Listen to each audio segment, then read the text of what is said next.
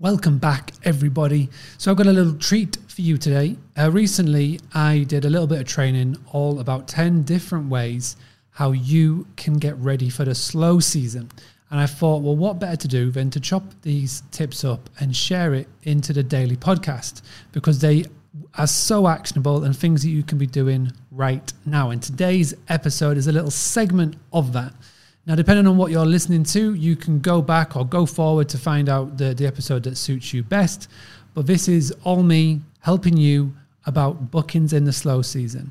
So make sure you've got a pen and paper to hand and get ready to take action. Create packages. I mentioned hot tubs earlier. And for anybody that's got a hot tub and is in charge of cleaning them yourselves, you know how much of a pain in the ass they are. But all you have to do is look at the local trends on Google, and you will see, especially when it comes to the fall, especially when it comes to the winter, instantly the, the Google search term of loc- um, accommodation in or cottages in or properties in, insert your town or county with hot tub, shoots for the roof. Now, I'm not saying that if you haven't got a hot tub, you go out and buy a hot tub um, and, and, start doing all the things.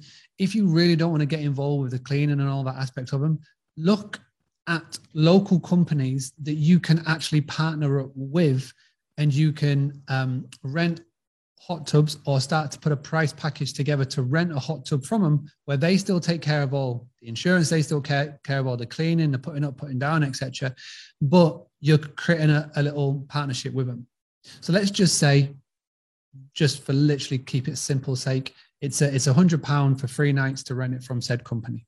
Okay. And your base rate of your property, and I'm just going to use the example of rental accommodation, is hundred pound a night. And you do a minimum stay of say three nights. What you will do is you will incorporate the price of the hot tub into your stay. And you will create what's otherwise known as a package. Hotels do this, loads of people do this it's very effective. You can actually go a step up. So you could have a, a two star package. One star package is your accommodation. Two star package is accommodation and hot tub. Three star package is accommodation hot tub private chef.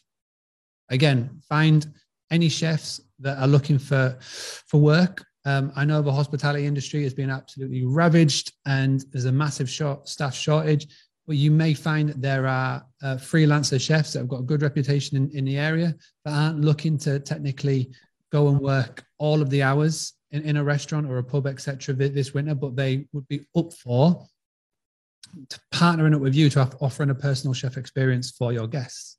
So again, you can find out what the rate is, how much it would be. You can incorporate into a package. Number four, you could go a step higher. So it could be hot tub rental, private chef, spa trip.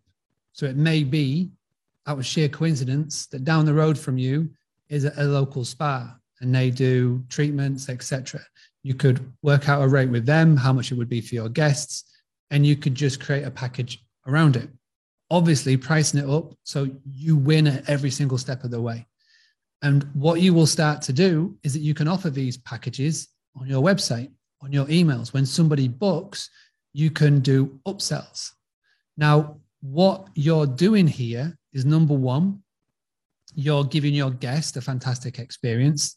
They are able to have something that they never knew was possible and couldn't organize themselves, but are willing to pay for it. And also, another win is that you're creating local relationships with businesses.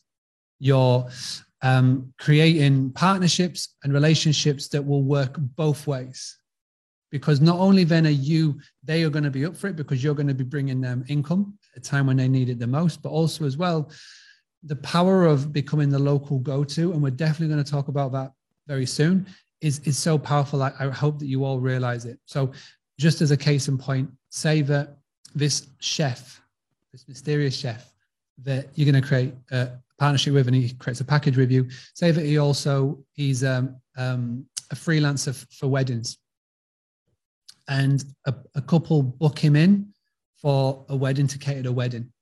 And they mentioned to him off the off cuff saying, Oh, don't suppose you know any accommodation we're being let down because of the relationship that you've created, he goes, you know what, I do. There's a fantastic hospitality owner. Um, here's their details. Boom, boom, boom. And it, it works so many different ways when you become the local go-to person.